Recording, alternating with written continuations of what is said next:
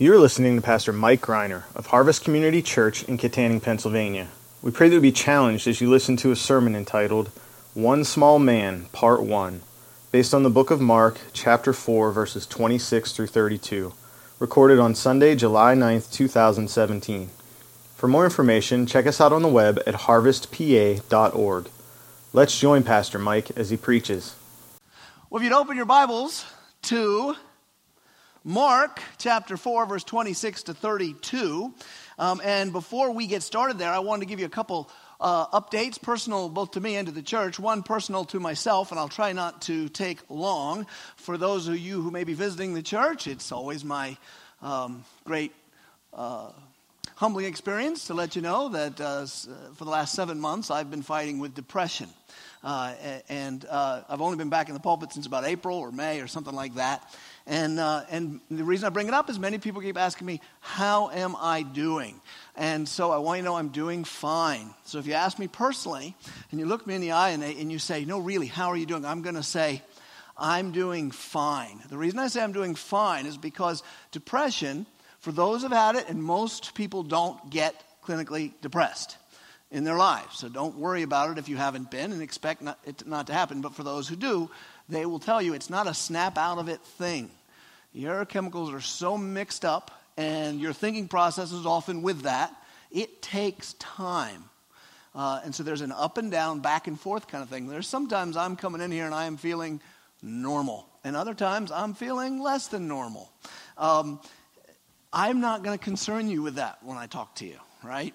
I'm, not, I'm just not going to do it. Um, so if you ask me how I'm doing, I'm doing fine. Fine could mean either one. Uh, I could be having a bad week. I could be having a great week. Um, you still get fine. And that's not because I don't care to answer. It's just not going to get us anywhere. Do you know what I mean? Um, but I do want to say this about that. Um, I hope that didn't come off as cavalier. I do care that you know. It's just, you can imagine how difficult that would be when many people who are kind and love you and really do care uh, maybe some of you are faking it, but the others who care, you know, when you start drumming up these things, sometimes it's harder on you than just not talking about it. You know what I mean?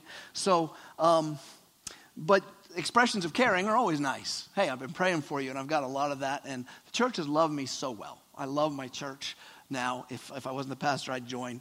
Um, well, I did. You know what I mean? but you guys have taken good care of me, and um, and work. I uh, has been good. They, I'm only doing the things only I can do and, and trying to rework the way I do work so that I don't burn myself out again.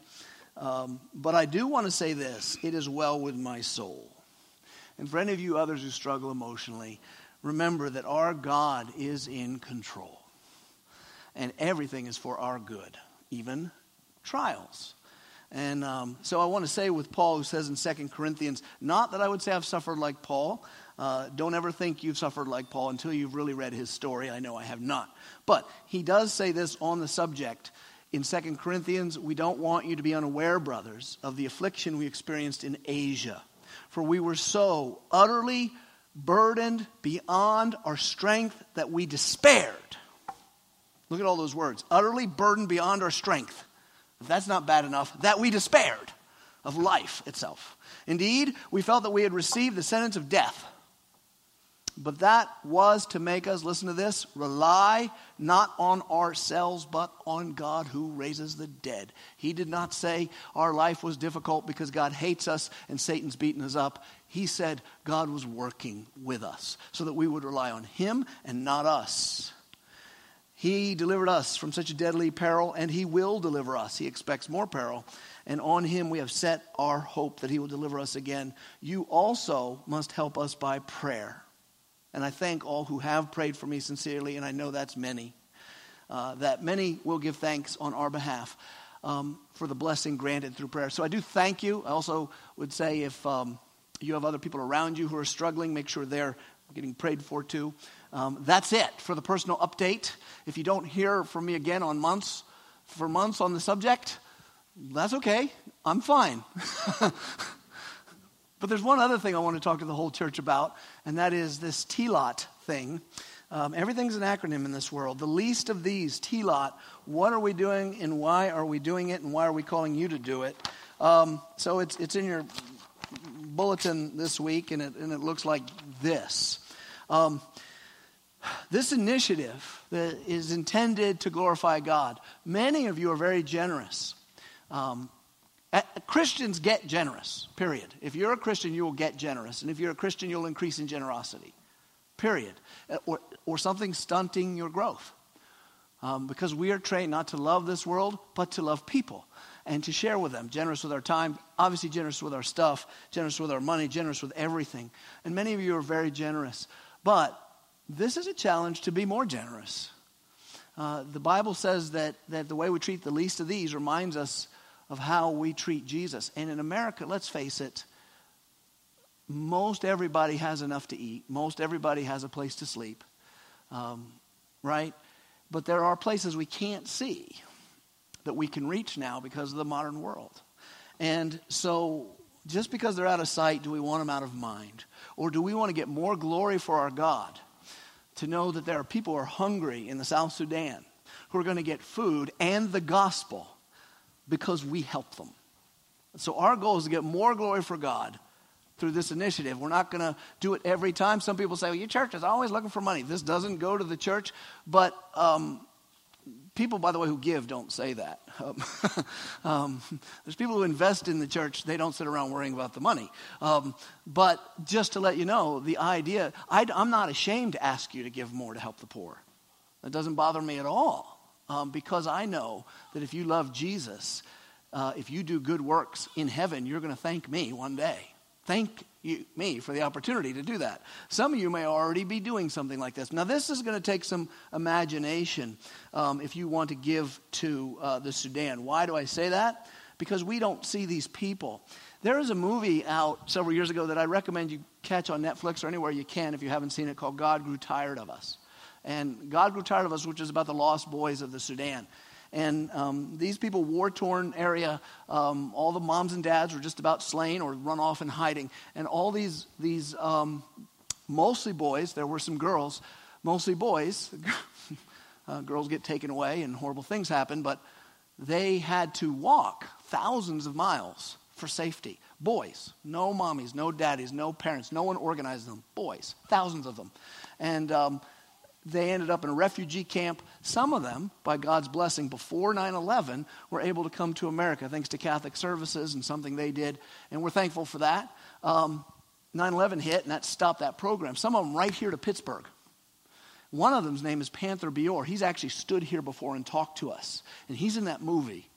Now, whether you know it or not, through giving to Harvest, you have helped some people in the Sudan because the South Sudan is a brand new nation and it's a way that they can escape what's now called North Sudan, which is all Muslim.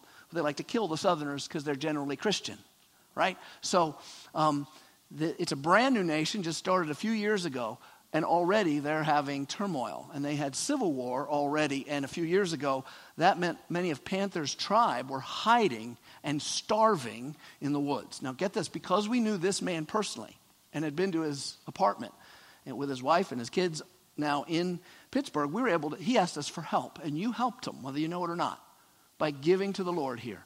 And what you helped him do was at first send money to buy rice. And his brother, who went to university, got big bags of rice and put them on a bike.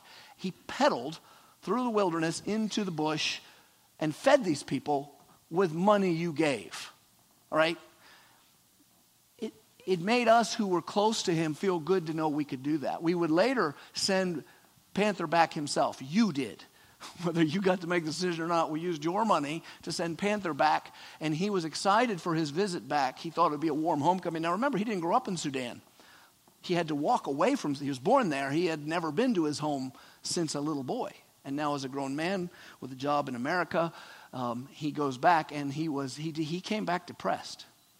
We thought he'd come back happy. We picked him up and we, we enjoyed some time with him afterwards, and he was not happy because he, he, he really took in the difference between the living conditions there that his family had to endure, his relatives, and his tribe, and here.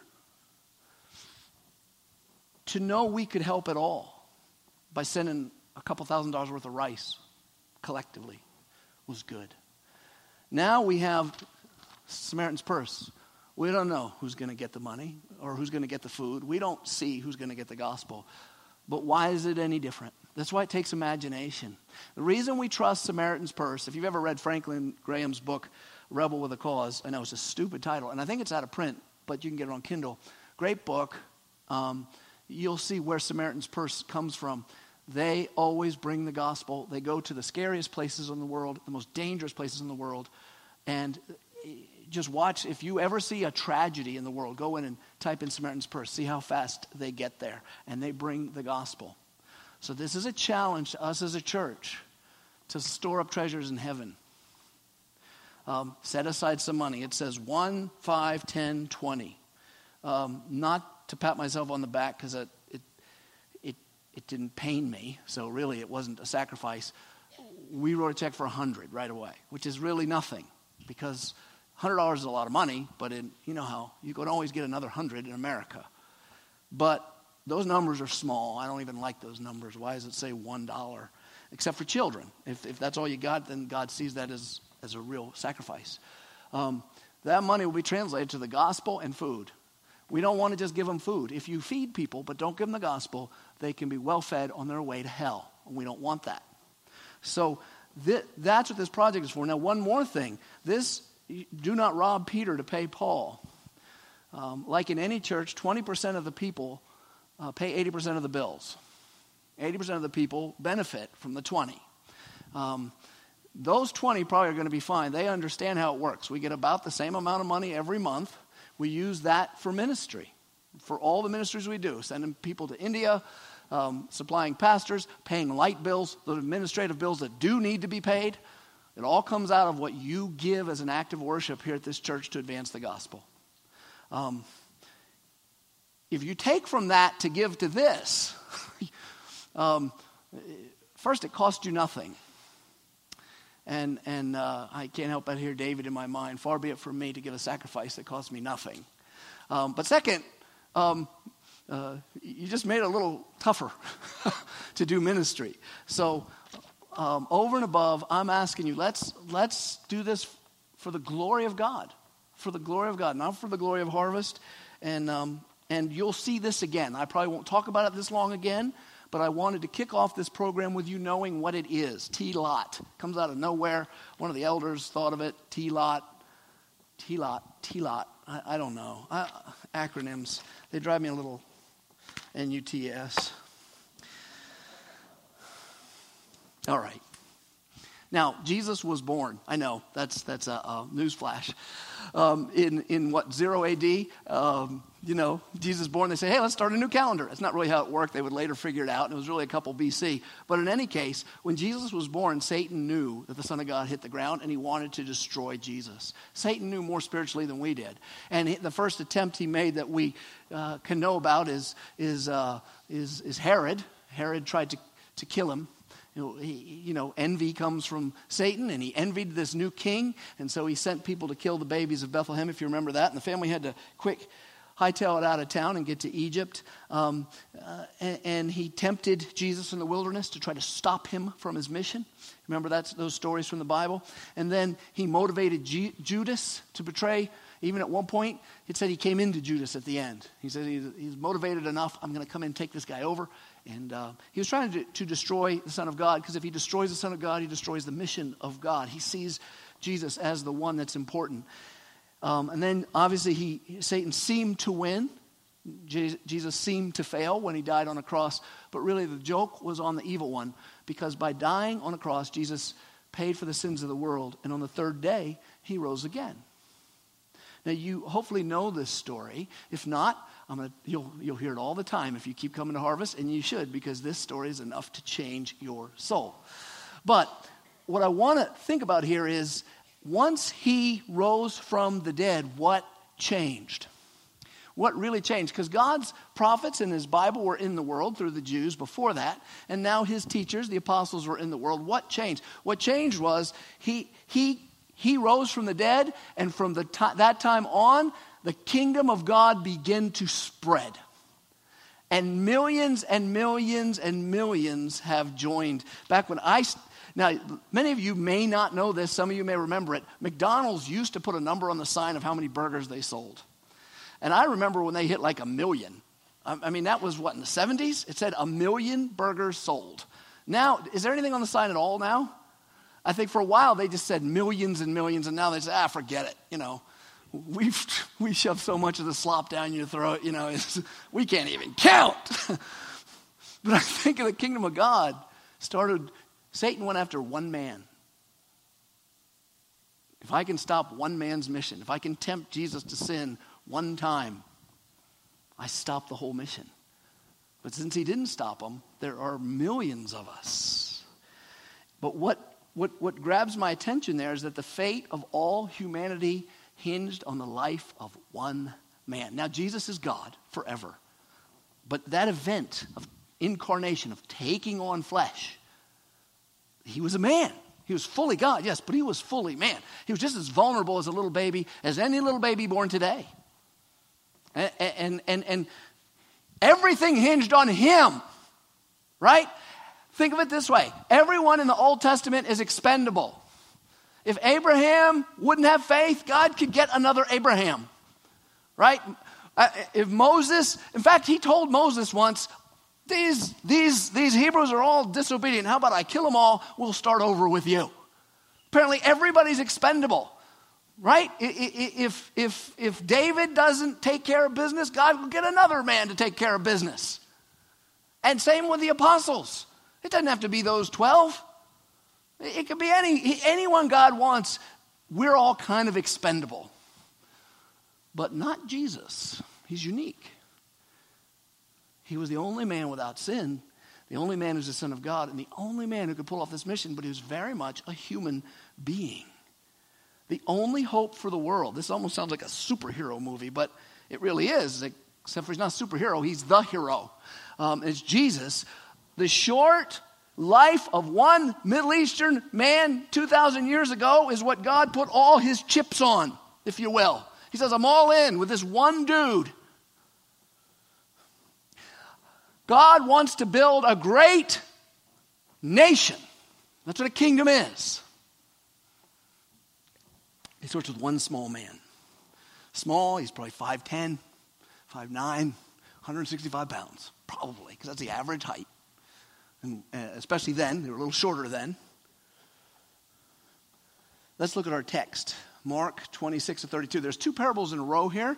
They're both parables of the kingdom of God, but both of them spotlight the small beginning. And that's why I started where I started. Today, we're only going to get to the first parable. So, this sermon really is going to take two weeks to preach, but I'll give you a nice seven day gap in the middle so you don't get tired, all right? We'll come back in a week and we'll, we'll finish the sermon. But we're going to get to the first parable today. So we'll, would you look at the scripture with me? Mark 4 26. It says, And he said, This is Jesus talking, the kingdom of God is as if a man should scatter seed on the ground.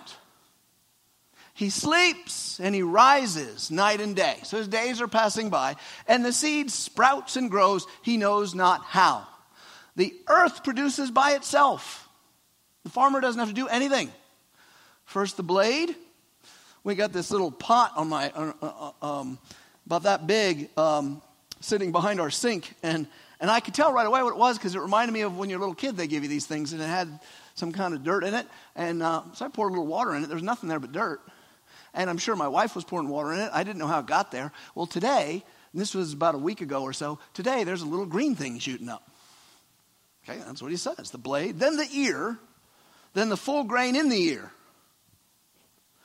When the grain is ripe, at once he puts in the sickle, a sharp thing to cut with, because the harvest has come. So that's the whole, that's the whole story. Jesus says, hmm, how can I describe the kingdom of God to you? It's very important that he does because no one else is going to. He's, he's the one who's introduced the concept. If you read through the Bible, you do see a lot of hints of the kingdom of God, but no one talks like that until he shows up. And then, and then he's going to say, hmm, what, what's it like? And he uses something anyone who's ever seen anything grow can figure out. This guy has dirt. He puts seeds in dirt. He goes to bed. He gets up in the morning. What's, what's changed? Nothing. There's just dirt. And then he goes to bed and he gets up in the morning. What's changed? Nothing. This will take, well, however long it says on the back of the seed pack it's going to take. Till eventually something pops up. And then it'll grow and then harvest. And Jesus says, that's what the kingdoms of, of God is like. How enlightening, right? What's he talking about? The man threw the seeds because his goal was to harvest. All right? There, there's a lot more we could pull out of this. Well, really not. The fact that it's mysterious, the fact that it grows on its own, the fact that God makes it grow, not man.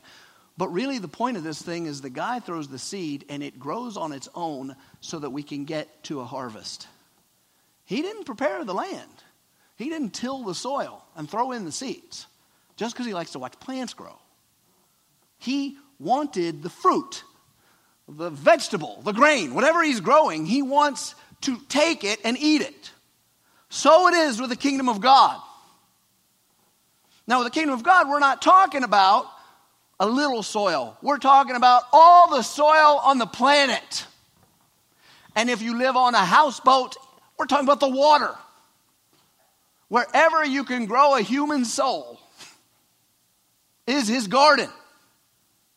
So it is with the kingdom. That if you can catch this, the Bible indicates that the ground was ready when Jesus was born. Like whatever it took to get the garden of mankind ready Adam, Eve, Cain, Abel, Noah, all the rest of that, nations, Abraham, Isaac, Jacob, and then, and then the, all the empires, the Persians and the Greeks and the Romans. Now the ground is ready. God the farmer says, I got the ground ready. Now it's time to plant when Jesus came. The ground was prepared. You see, when Jesus showed up, he said something new. Let me show it to you. Mark 1:15. He said, "The time is fulfilled." So easy to fly right by that, isn't it? Paul would later say, "At the proper time, Christ came." The time is fulfilled. What time, Jesus? The kingdom of God is here. The kingdom of God is at hand, it means it's here. Here it is. Well, I can't see it. Well, if you plant seeds in the garden, you can't see anything either, can you? Just wait. It'll grow. And it's been growing. Christians throughout the centuries, you're, you're a bunch of little plants. But you're not harvest ready yet. So fatten up a little bit out there. that was funny to me, not to you. Okay. You must all be on the CrossFit thing. He says, The kingdom of heaven is near or is at hand. Therefore, repent and believe. He doesn't say therefore, but that's natural. Repent and believe the gospel, which means the good news. What's the good news? He's going to develop that. But you could say, Where is the kingdom? Jesus, you showed up in AD zero or whatever, and nothing changed. The Romans were still in charge, and everybody, everything seemed to go on as it always had. Nobody in what is now China or now America or way up in England or wherever the Vikings came from or, or down in the, the bottom of Africa, they didn't know anything changed after you died and rose and all that stuff. The ground looked just the same as it did before. But Jesus declared, the kingdom of God is at hand. Something began. Something started. What started, to stick with the metaphor, springtime had come to the earth. When Jesus came, winter was over. Springtime had come to the earth. God is the farmer. He plants with a view to the harvest. Let me say this plainly and without the metaphor. All right? And from here on, I want to be as plain as possible. When the Bible, this is a take note part because it's a summary statement here. When the Bible tells us that God is seeking a harvest, it is speaking of the time at the end of all things when God separates every human who has ever lived into two groups. One group he brings into his kingdom to live with him forever. The other group he banishes from his presence into eternal punishment. That's all the result of this parable. When it's ripe, he harvests. This is not just something he said once in Mark chapter 4. This is a theme of the scripture. So, just to make sure we understand how the planting works, how the thing works, I'm going to say as plain as I can. The kingdom of God works like this. How's the kingdom work? God sent his son to reveal God to the world, and he did. And all he said and all he did. But then he sent him to go to a cross to atone for the sins of the world, to with his blood pay for your sins and mine, to satisfy the anger of God at you because of your sins. Because he loves you. Same God has anger at me that has love for me? Absolutely. That's, this is nothing like we can imagine on earth. You can say, well, I can be mad at my kids and still love them. That's nothing like this. God is holy, He hates sin. And yet, though He's thoroughly offended by you, He loves you so much, He sends that which is most precious to Him to atone for your sins. So Christ purchased souls with blood, is how the Bible talks about it. He died to save sinners. It may not look like the world has changed, but the unstoppable growth has begun, and human history is a story. Human history is a farm report. I don't care if you're studying Napoleon or Genghis Khan or anybody else, it's just a farm report. Where are the Christians growing? Where is the word going? That's all it is. And one day, everything's going to be ripe for harvest. And then that's it. History's purpose is to create a harvest of souls. Harvest time will come when he puts in his sickle. Now, that sickle, it can be a nice image if you see yourself getting food. It's not so nice an image if you see it cutting you. What we're talking about here is heaven and hell in the common vernacular. It's a little too simple, but that's what we're talking about. In a moment, just to answer the question before it's asked, and you can ask it again if you didn't catch it. When a believer dies, his soul goes to be with God right away. When an unbeliever dies, his soul goes to torment right away. But that is not ultimate heaven and hell or the ultimate destiny of either one of them ultimate destiny is their bodies will be raised from the ground at harvest time. And they will be reunited with that body, and some sent to eternal joy with God, and some sent to eternal punishment.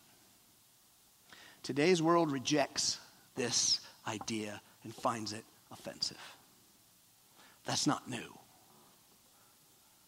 Hell is considered not fair hell is considered not just. And many people blaspheme God regularly, saying, I don't know why I'd serve a God who sends people to hell. Blasphemy is if they are righteous and he is not, and they're going to judge him. Now, those opinions coming from lost folks should not offend you. If they offend God, let him be offended. Lost people are lost. I was lost once too. And I, I definitely blasphemed in various and creative ways, many of them having to do with humor. But when it comes from people in the so called church, well, I think then it's time for a fight. In our day, there are a lot of Christians trying to alter the doctrines of heaven and hell because they don't like them. For that reason, I have one purpose in this message. And that is to sure up your understanding of what the Bible teaches about the harvest at the end of the age. To do that, I've taken a small portion of what the Bible says on the subject, and we will read it together. Actually, don't try to read it with me because we'd have to stay, you know, in time and all that stuff. Let me read it and you read along with your eyes. Starting with Daniel starting not in the New Testament but the Old. I'm starting 600 years before the birth of Christ. This is at the very end of the book of Daniel. An angel is talking to Daniel in a vision. That's cool. All right, that's just cool. I right? I don't care who you are. That is so stinking cool. I would love to see an angel in a vision. Although normally when guys see angels in visions, they get really sick or or fearful. So maybe I don't want that to happen. It's not a good time for me. And you know, just how much Prozac do you need? But that's what's happening here. At that time shall arise Michael. That's an angel. The only archangel in the Bible. Have I ever mentioned that before? the great prince who is in charge of your people. And there shall be a time of trouble, such as never been since there was a nation till that time. How many times do you remember Jesus saying similar things about the end? About the time of tribulation? But at that time, your people shall be delivered. If you remember last week, his Jewish people, remember that? Everyone whose name shall be found written in the book. If you thought the book of life was just a New Testament idea, there it is right there. Now, watch this. And many of those who sleep in the dust of the earth shall awake. It doesn't mean some won't. By many, it's saying there will be lots of people. some to everlasting life, some to shame and everlasting contempt. There it is. As plain as possible. Both bodies. OJ did it. OJ didn't do it. Well, why don't we just wait for the girl to get up and tell us who did it? Because she will.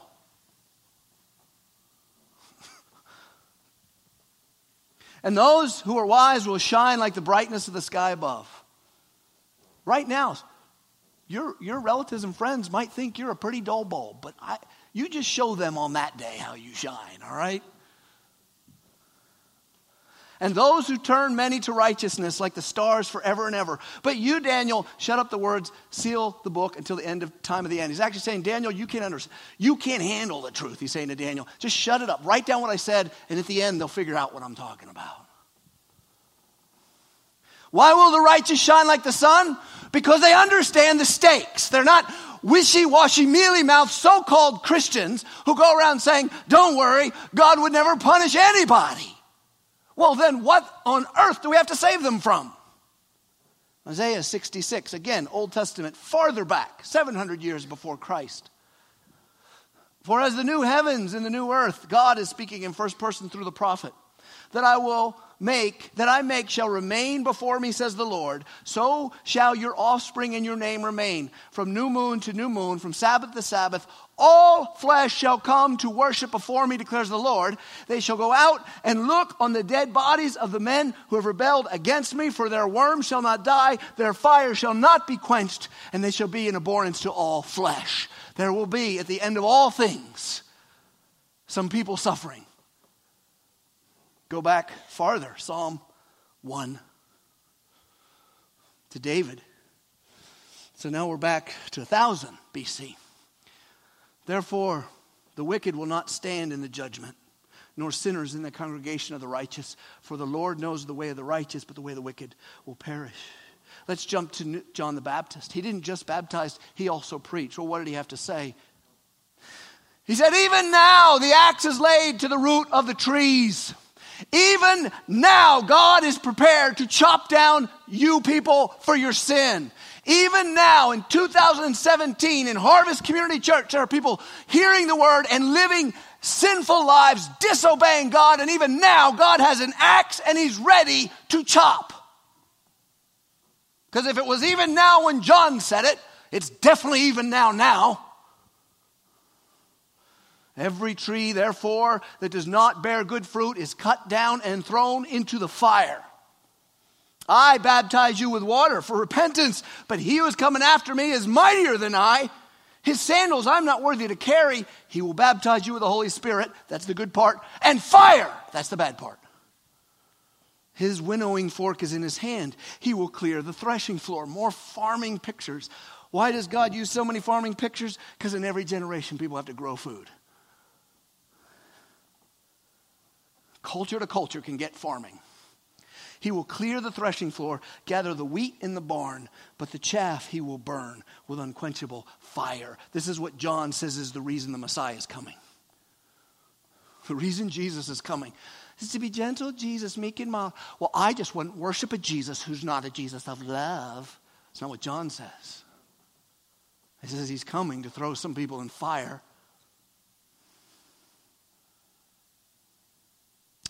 Jesus' own words from Matthew 13. And he's explaining a parable. Um, I don't want to go into the parable. It's hard for me to resist telling whole stories, but don't worry about it. There's a field with wheat in it and weeds in it. That's uh, and here's the explanation. The one who sows the good seed is the Son of Man. That's Jesus. He's the chief farmer. The field is the world. The, the good seed is the sons of the kingdom. Okay, yay, you're a seed. That's awesome. Um, the weeds are the sons of the evil one. So, so when you see the, you, you're, a, you're wheat, but there are weeds. And sometimes it's hard to tell the difference. the weeds are the, and the enemy has sowed them is the devil. The harvest is Look at this. The harvest is the end of the age, and the reapers are angels. That's not, that is not a story. That is, that is, that is not parable. That is not symbol. He's, he's saying, I'm explaining the symbol. The reality is, at the end of the age, there's a harvest, and the angels will reap. Just as the weeds are gathered and burned with fire in real life, so it will be at the end of the age. And these are human beings. The Son of Man will send his angels, and they will gather out of his kingdom all causes of sin and lawbreakers and throw them into the fiery furnace. The kingdom of heaven will have no sinners. We're not going to let that in here. They're thrown in the fiery furnace. In that place, there will be weeping and gnashing of teeth. But then there's another group, the righteous, will shine like the sun in the kingdom of their Father. He who has ears to hear, let him hear. The same man who inspired Daniel, because he is God, to say something almost the same. Now, by the way, lest you be new to understanding how grace works and get this wrong, when it says he's going to throw away all causes of sin and lawbreakers, that's all of us unless you are redeemed by the blood of Christ. In other words, unless you put your faith in Christ and have your sins washed away, there's nobody who's good enough. Nobody. I mean, I've definitely been a cause for law breaking. But I repented and turned to the Lord, and He washed away my sin, and I've been born again. And I have a new life. So I will be with the righteous.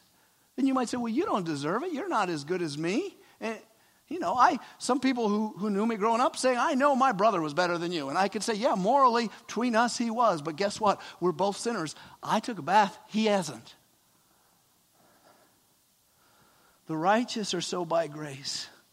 So if you see yourself at the harvest and you're feeling safe, praise your God. Matthew 13, again, the words of Jesus. Jesus. It was funny. Who was it? I was, I don't know, I was watching Rob Bell or some other yo yo um, saying Jesus never talked about hell. Some, one yo yo was saying that. I don't know. Do they just say these things thinking nobody checks? Jesus talked more about hell than he talked about heaven. And it's not because he's, he's, he's, you know, he doesn't walk around in a Punisher shirt going, dude, ACDC. He's not into dark things. He's trying to say there's a way out of this. Don't go there. Here's Jesus again. In case you didn't get it the first time, Jesus says again the kingdom of heaven is like a net that was thrown into the sea, and it gathered fish of every kind. When it was full, men drew it ashore. They sat down, they sorted the good into containers, but threw away the bad. I wonder what that parable means. Well, it couldn't mean heaven and hell. It must mean something about bad people have to go to a place where they can learn better. And uh, well, let's not worry about it because Jesus explains this one. He says, "So it'll be at the end of the age. The angels will come out and separate the evil from the righteous and throw them in the fiery furnace." That's not a parable. That's what will happen. And I'm stopping here. You might like, I can't take anymore. It is hard to think about, but think about it because it matters.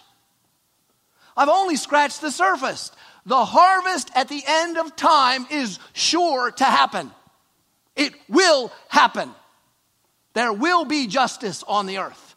Every sin will be paid for, either by the blood of Christ or the person who rejects Christ will pay himself. False teachers infiltrate and lead Christians away. You, are, you have the internet at your disposal. You have, trust me, you can go to a lot of churches right here in good old small town Pennsylvania that'll tell you, don't worry about what he's saying, it ain't so. And those people are leading Christians to destruction. What is, question I want to ask and answer quickly, the danger of rejecting this doctrine that states that God's purpose on earth is to create a harvest for heaven and to send the rest of the people to hell. What's the danger of reject? Well, let's just not think about that. Let's think about the good things. Remember when he did the loaf and bread, the fishes and breads? That was fun. Yeah, that was fun. Remember when he let children go on his lap? Wasn't that fun? Although, did he go on? His lap? He says he. I think he played with him a while. I don't know if he sat down. Anyway, I, I always get these visions. I don't almost don't like Bible art because I get these visions of this very white German Jesus sitting on the ground with suburban white kids from the 50s running to him, going, ah! Who's with me on that? Have you guys seen that picture? Just quit drawing pictures of what happened in the Bible. Let my imagination go. What is the danger of rejecting that doctrine? One, we get a skewed view of God's holiness and we tolerate sins as acceptable. Sin's obviously not that serious to God. Everybody gets in. And you just tolerate it. I will say it over and over again because Christians don't seem to get this. That probably the number one sin of Christians, and I hate to lay this on the feet of the unmarried, but I have to, is that they sleep with people when they're not married to them and they think, what's the big deal? I can go to church and do this. No, you can't. Maybe for you married folks, it's porn.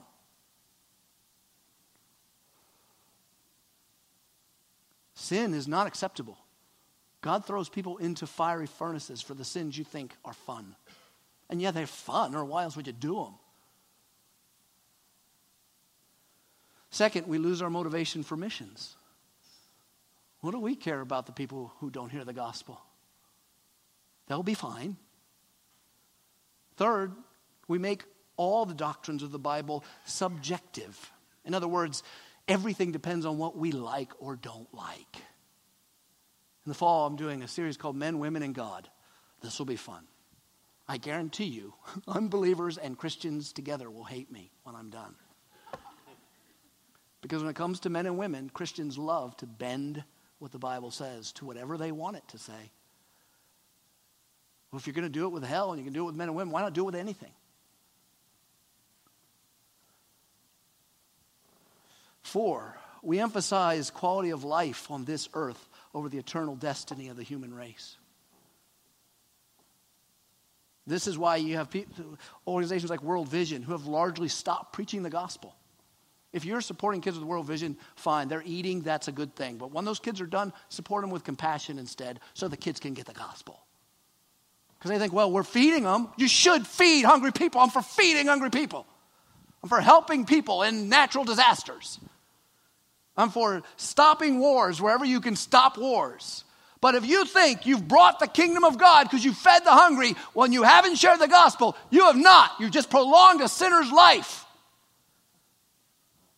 The agony is still coming without the gospel.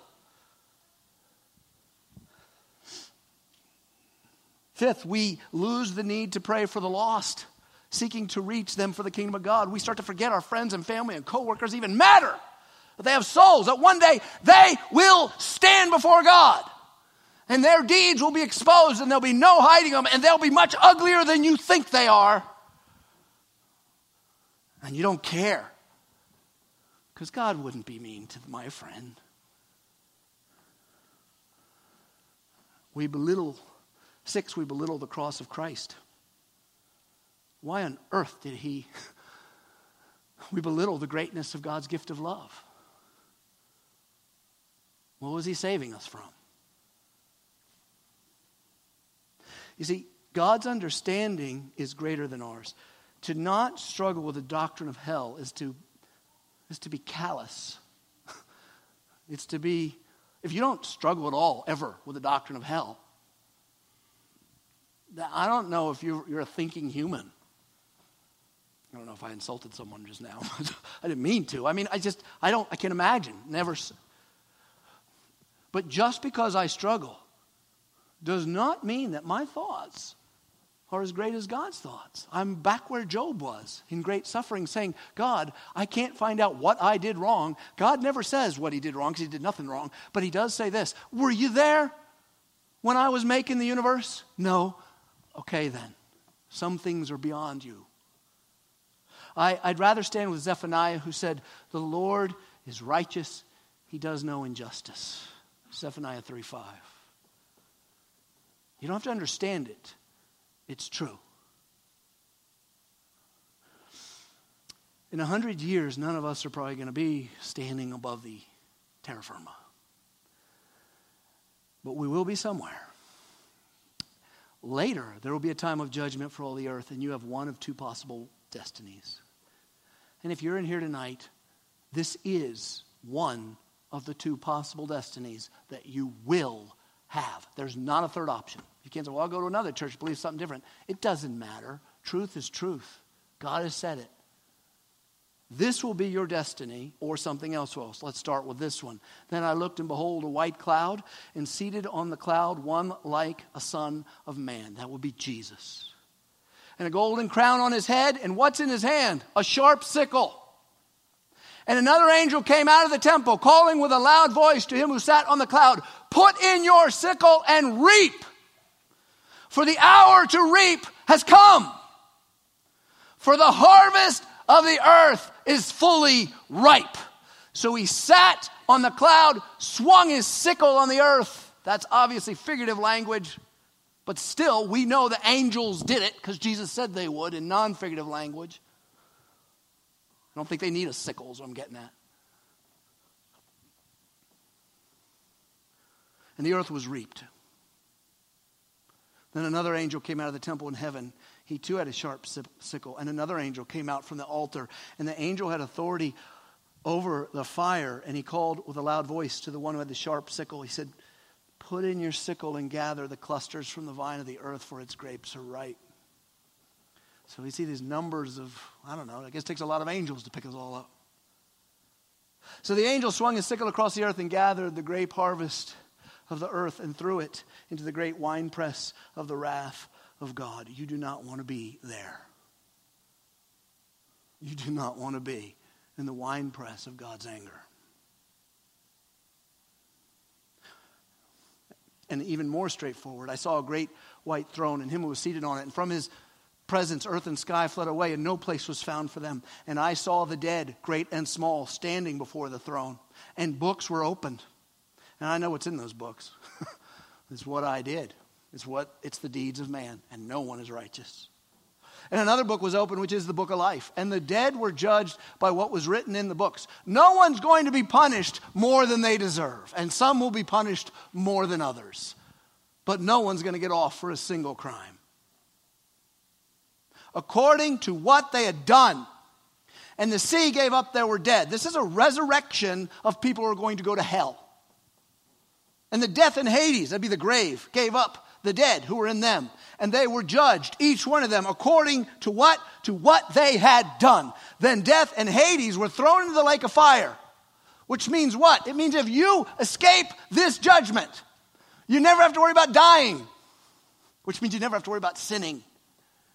Because the wages of sin is death. Wouldn't it be nice? Won't that be good? This is the second death, the lake of fire. If anyone's name was not found written in the book of life, he was thrown into the lake of fire. Handle that, Rob Bell, or anybody else with your because there's so many christians just want to be cool they want to be hip they want to show. Well i'm not like those backwood christian brothers of mine who just believe this this mean stuff. I'm a little hip. Look if you're trying to suck up to the world and say things they want to hear you have nothing to offer them. You're just giving them themselves with god words. They don't need that. You're just giving me what i already believe. If you don't think this world is filled with sin Look at pennlive.com every day. They love showing you. Some guy got into a road rage incident. With this 18 year old girl, just last week, she beat him to the single lane. So he took out a pistol and shot her in the head. 18 years old, she's dead. He was like 27, 37. Now, lest you judge him, you've been pretty ticked off. I'm glad you didn't have a gun in your hand. But he will pay unless he turns to Christ. Now, the other alternative, this is the other, and this one's much better. Then I saw a new heaven and a new earth. And the first heaven and the first earth had passed away, and the sea was no more. And I saw the holy city, New Jerusalem, coming down out of heaven. That's the church somehow, prepared as a bride, adorned for her husband. And I heard a loud voice calling from the throne, saying, Behold, the dwelling place of God is with men. He can live with us now openly because there's no sin here anymore. He will dwell with them, and they will be his people. And God himself will be with them as their God. He will wipe away every tear from their eyes. Death shall be no more. Neither shall there be sadness, nor crying, nor pain, for the former things have passed away. I'm glad those are the former things. I'm glad those are the former things. I'm glad those are things passing away. Pain and sadness and death are not only going to be former things, they're only here for a little while. Doesn't that make you feel good? Why are you yelling? Because you go through depression. And, I'm serious as a heart attack here. Lose someone you love. Fight with your, with your own demons for a while. Former things. Former things. They're not even formidable things. Have passed away. And he who is sitting on the throne, Jesus says, I'm making everything new. And he says to John, love this, write this down. Write this down. I want the world to know. For these words are trustworthy and true. And he said to me, It's done, John. John, it's done. That's all you need to see.